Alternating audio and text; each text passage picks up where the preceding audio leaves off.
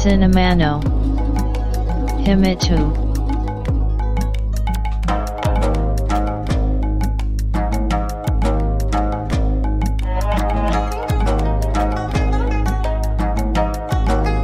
This broadcast is made by Cinema Podcaster Fuji Walker.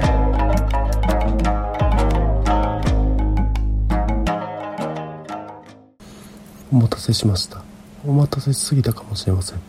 シネマポッドキャスターの藤岡です。ポッドキャスト、シネマの秘密の第155回です。本来なら、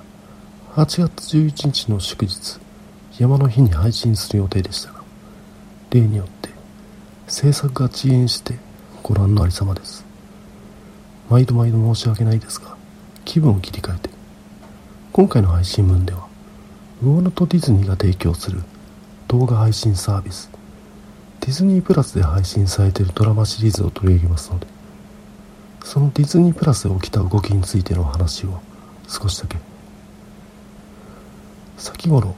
ウォルト・ディズニーは株主向けにいわゆる2022年の第3四半期決算を発表しましてこの中でディズニープラス Hulu ESPN プラスなどディズニーが提供する配信サービスへの加入者総数が2億2100万人になったと発表。ディズニーが追いかける存在であった同じく動画配信サービスのネットフリックスの決算発表ではネットフリックスの総有料会員数が大体2億人となっていましたがわずかに上回る結果に。とまあディズニープラスはいわゆる世界最大の動画配信サービスとなったもの。の収益としては慢性的な赤字がさらに悪化。10億ドルもの営業損失を出していると。それをなんとかプラスに変えるためかねてより予告されていたディズニープラスの広告付きプランをアメリカで今年12月にリリースすることを発表。この広告付きプランは YouTube や TVer みたいに動画再生時にコマーシャルが挿入されるやつですよね。問題はその料金。広告付きプランは月7.99ドルだそうで従来のディズニープラスの料金と同じとなり広告なしのプランは月10.99ドルで提供されるそうなので実質3ドルの値上げといった感じに。これアメリカ以外の地域では来年提供予定だそうなので我が日本も実質値上げと。おそらくは広告なしプランは月1500円くらいかなと見ています。月額払って広告ありなら何か損した気分になるのと70年前に広告ありで無料放送を実現していたテレビというのは改めて偉大だなと感じる次第です。そんなこんなでさあシネマの秘密。第155回始めます。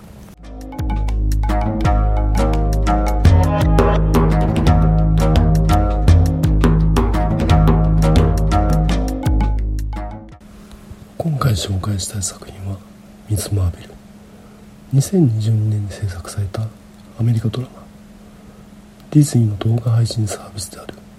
ディズニープラスで配信されている作品でありマーベルコミックを原作とした実写シリーズである MCU マーベル・シネマティック・ユニバースのドラマ作品。映画はもちろんテレビやネット配信での展開など今や世界で一番拡大したシリーズである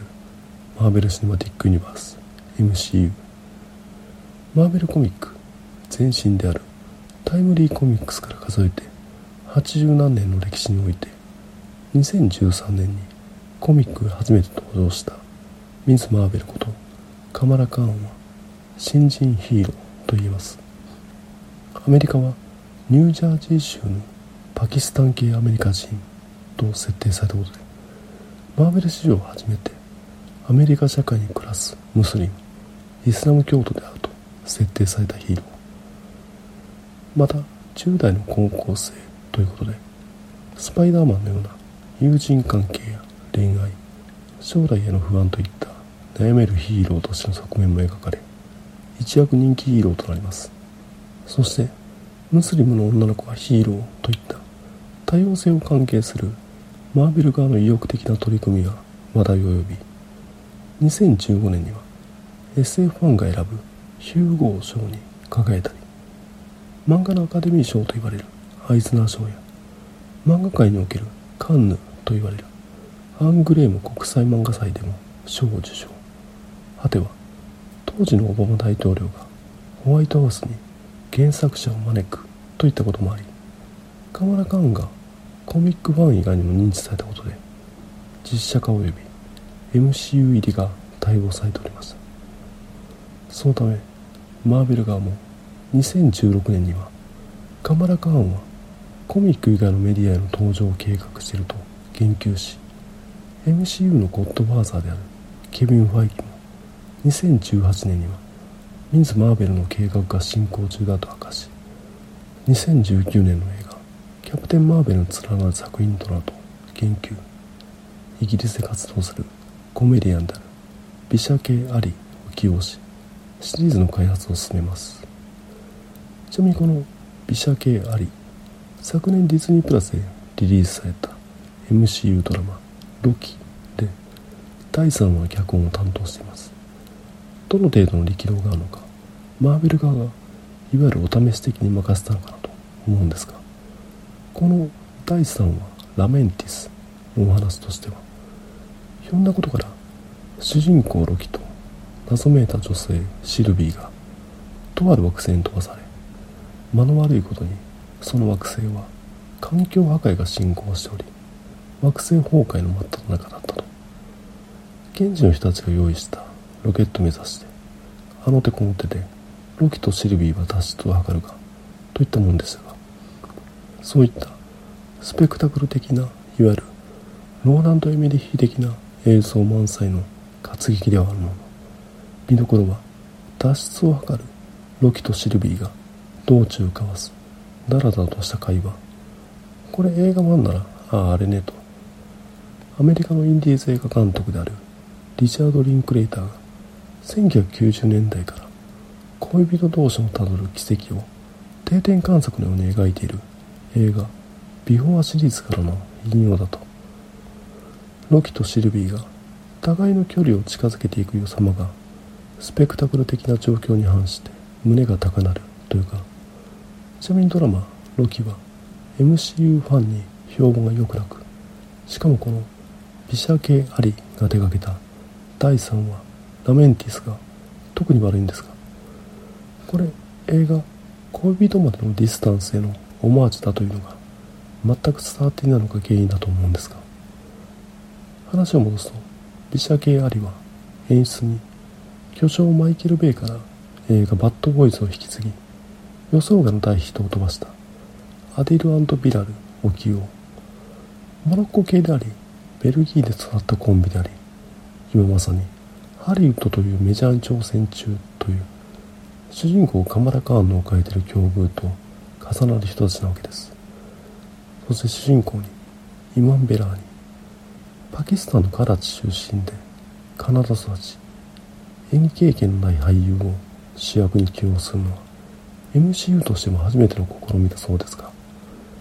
ミズ・バーベルの原作者であり本作にもプロデューサーとして手腕を発揮した。サラ・アマラットが行ったリモートでのオーディションにおいてイマン・ベラーニは彼女が部屋中にコレクションしたアベンジャーズグッズを延々と紹介するというプレゼンを行います。主人公カマラカンはアベンジャーズのファンガールであると設定されておりサラ・アマラットは原作通りの人物が目の前にいることに驚きイマン・ベラーニこそがカマラカーンであると抜擢。この人選はかなり成功してると思うわけです。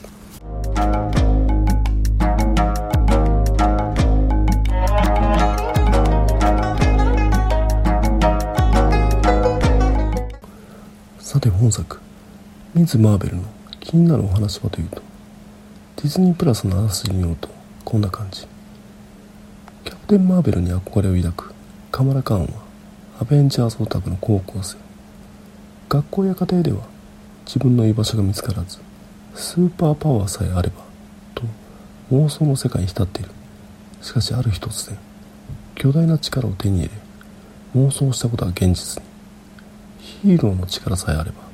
全てが理想通りになるはずと思っていたカマラだが力をコントロールできず次々と問題が起こってしまう。なぜカマラは強大な力を得たのか。カマラの力に隠された謎は生活を一変させやがて世界をも変えていくことになる。ヒーローである前にごく普通の高校生であるカマラが家庭や学校社会で様々な問題に直面し力に伴う責任に悩みながらも MCU の世界を今後大きく変えるヒーローミズ・マーベルとして目覚めていく。全6話見通して言いようもない感動を覚えたわけですがそれはなぜかといった話は幼馴染や転校生。果ては異国のミステリアスな男性にとって何やら主人公カマラ・カーンは魅力的に映るようでツーショットだなとなんだかいい感じある意味誰もが思いを捨てしまうメアリース的なキャラクターとして描かれています。意外と嫌われ者として描写されることが多い。MCU のヒーローとしてはかなり特殊だなと。そしてこれいわゆるオリジンものいかにして彼女はヒーローとなったのか誕生誕が描かれるわけですが劇中のセリフでも言われますが一筋の糸と糸が重なり布となりその糸一つ一つに物語があるといった具合にミズ・マーベルのコスチュームを構成する要素が一つ一つ語られていくわけです。これが新鮮いわゆる MCU のヒーローはこれはその組織の制服です。といった具合にコスチュームの必然性をある意味省略して説明することが多いわけですがそこを丹念にやってくれるわけです。カマラ・カーンがミズ・マーベルとなり地元ニュージャージーからニューヨークの摩天楼を眺めるショットいわゆる予告編などでは事前に披露されたわけですがやはり全6話を通してみると。慣れてよかったねと。見ているこちらも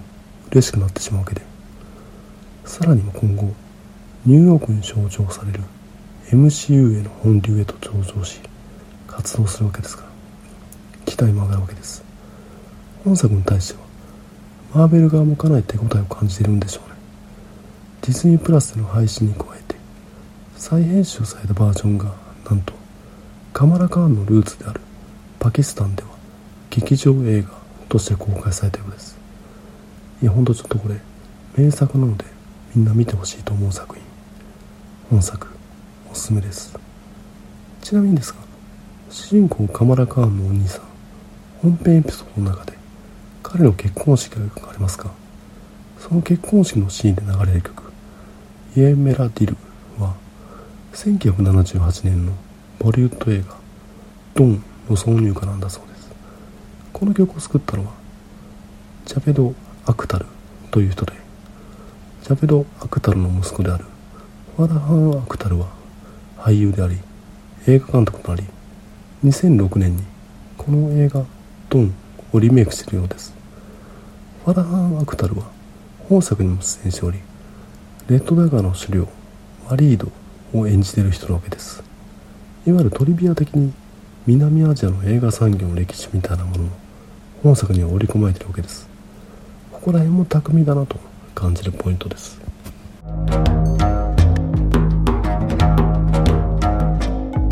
Podcast Cinemano He Me Too Wo Ki E Tag No Come So Ya Go E Ken Domata She War Apple Podcast No Review CSAT Blog No Commento Tumblr No Mail Form Twitter Account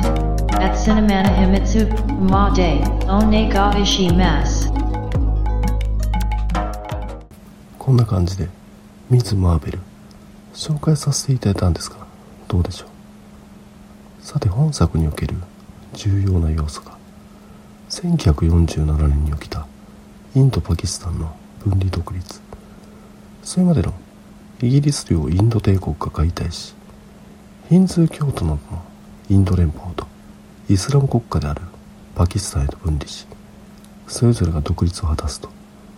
本作においてそこで発生した社会的な混乱が描かれていますがなぜそのような事態へ至ったのかといった話をこれからさせていただこうかなと。はてさてそのためにインド全体の歴史を紐解くと5000年の歴史を有する広大な南アジアの国なので紆余曲折があります。発端は世界四大文明の一つであるインダス文明。チベットからアラビア海に渡って流れる河川であるインダス川の流域各地で紀元前2600年頃に小都市が建設されています。現在のパキスタン北部のハラッパーパキスタン沿岸部のモヘンジョダロなどが特に有名で知られています。紀元前2000年頃に起きた寒冷化の影響を受けそれまで中央アジアに暮らしていたアーリア人が移動を始め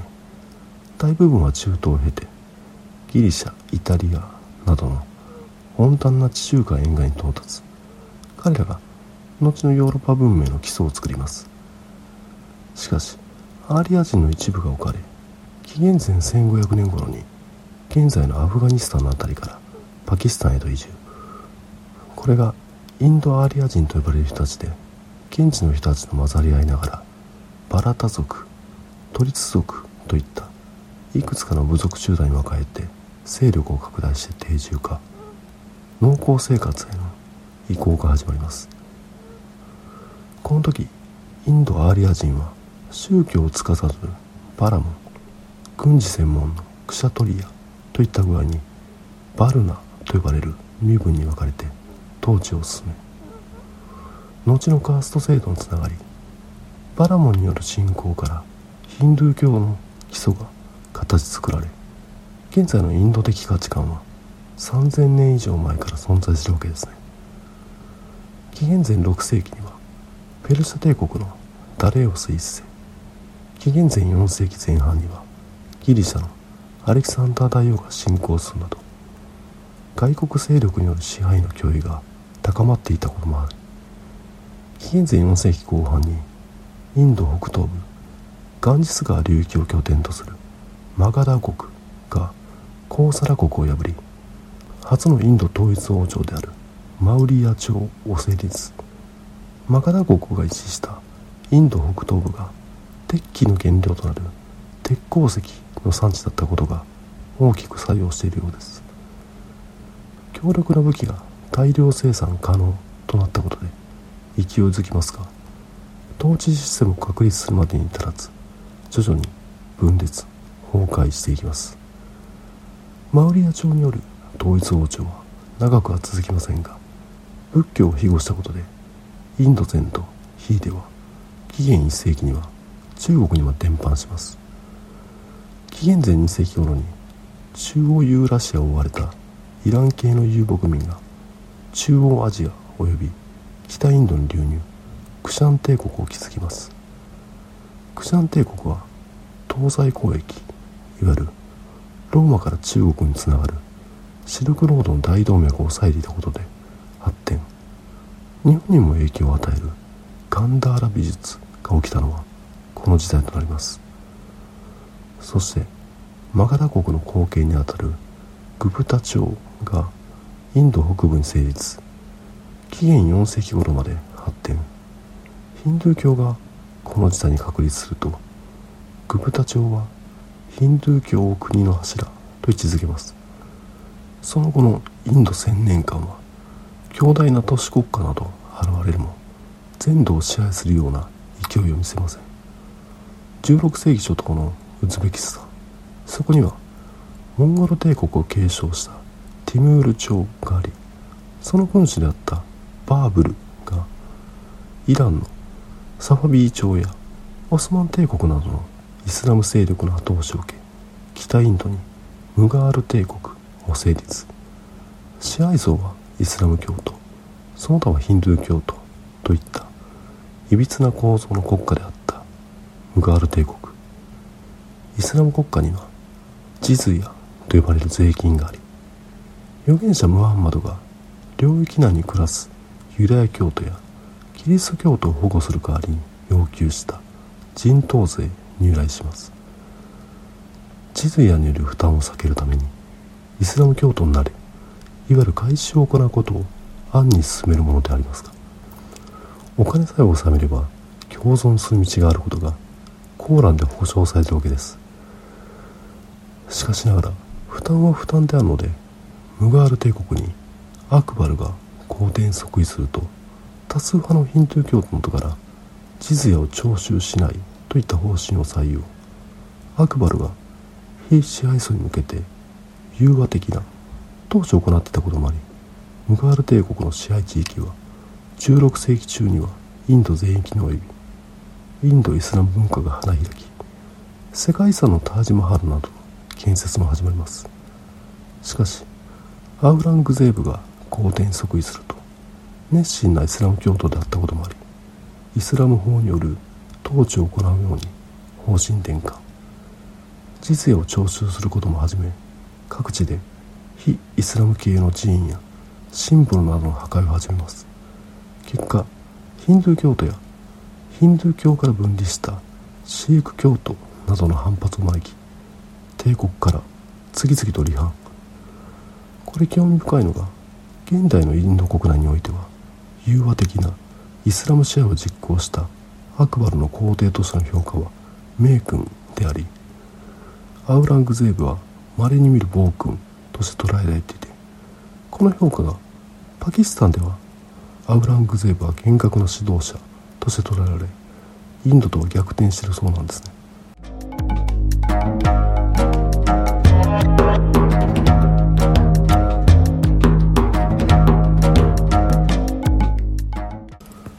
一方その頃ヨーロッパ15世紀スペインポルトガルなどがいわゆる香辛料を求めてインドへのルートを海の上に模索する過程でアフリカ大陸をなんか大西洋を渡って新大陸発見といった具合に世界各地へと進出アマルダの海戦においてスペインの無敵艦隊をイギリスが破ったことなどもあり17世紀には東インド会社を設立しインド進出を始めます。当初イギリスはインドネシアとの香辛料貿易のための中継地としてインドを利用するために進出を行いますが東南アジア海域での支配権をオランダに奪えたことで方針転換。広大でなおかつ人口の多いインドを生産地としてまた産業革命によって大量供給が可能となった製品の消費地として利用することにします。いわゆるプランテーション化植民地化を進めます。ムガール帝国は前述した通り国民の大半を占めるヒンドゥー教徒の離反が相次いだこともありイギリスの思惑に対して組織だって反抗することもできず19世紀セポイの乱を迎えます。イギリスによる支配に対してインドに暮らす人たちが大規模な抵抗を初めて行ったのがセポイの乱いわゆるパキスタンなどに話されるウルドゥー語で兵士兵隊を指す言葉がセポイで。イギリスは南アジアの人たちを傭兵として活用していましたそんな彼らに支給される弾薬には動物の油が含まれていると。当時の鉄砲は弾丸を一発一発詰め込みする必要がある。ライフル銃で。詰め込む際に袋を破いて弾丸を取り出して装填となっており両手が塞がっている状態で取り出すため口で袋を噛み切るとその袋に火薬をしけらせないため動物の油つまりは牛と豚の油が染み込ませてあるとこういったことがセポイたちに伝わりイスラム教徒は豚 NG ヒンドゥー教は牛を神聖しということで両者激怒。イギリス側は口で袋を噛み切らずに手で破いていいよとマニュアルを改定するも怒りは収まらず大規模な反乱に発展。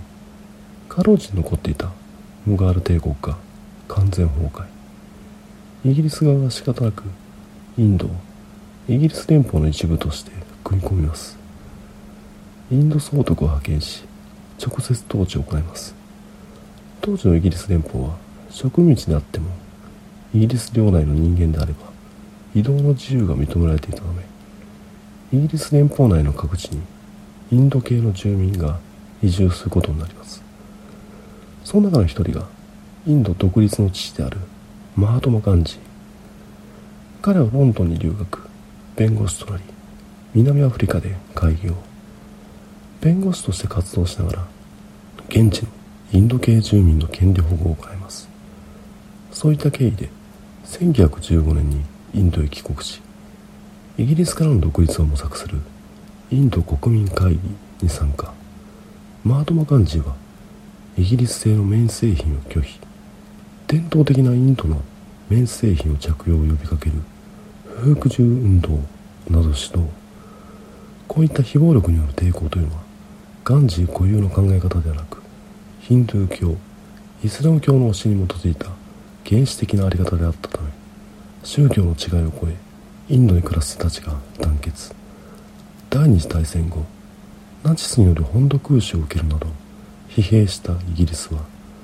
根強く独立運動を続けていた。インドの統治を続ける経済的な余力はなくインドの独立を受け入れます。ガンジーはもちろんインド全体での統一した独立を支持しますがガンジーと同じく弁護士でありインド国民会議にも参加したパキスタン建国の父と呼ばれるムハンマド・アリー・ジンナーはヒンドゥー教徒とイスラム教徒は別個の民族であるという思想のもとにムスリムたちが多数暮らすパキスタン地域の分離独立を施行。1946年にイギリスが主導した総選挙の結果。ムスリムが多数派を占めるパキスタン地域の議員が全てイスラム教徒となりイギリス側との会議の結果パキスタンとして単独で独立することが決定。ヒンズー教徒などのインド連邦とイスラム国家であるパキスタンへと分離しそれぞれが独立を果たしたと。さて長く話をしましたがこれがいわゆる教科書的なインド南アジアの分離に至る。大まかな経緯みたいなもんですが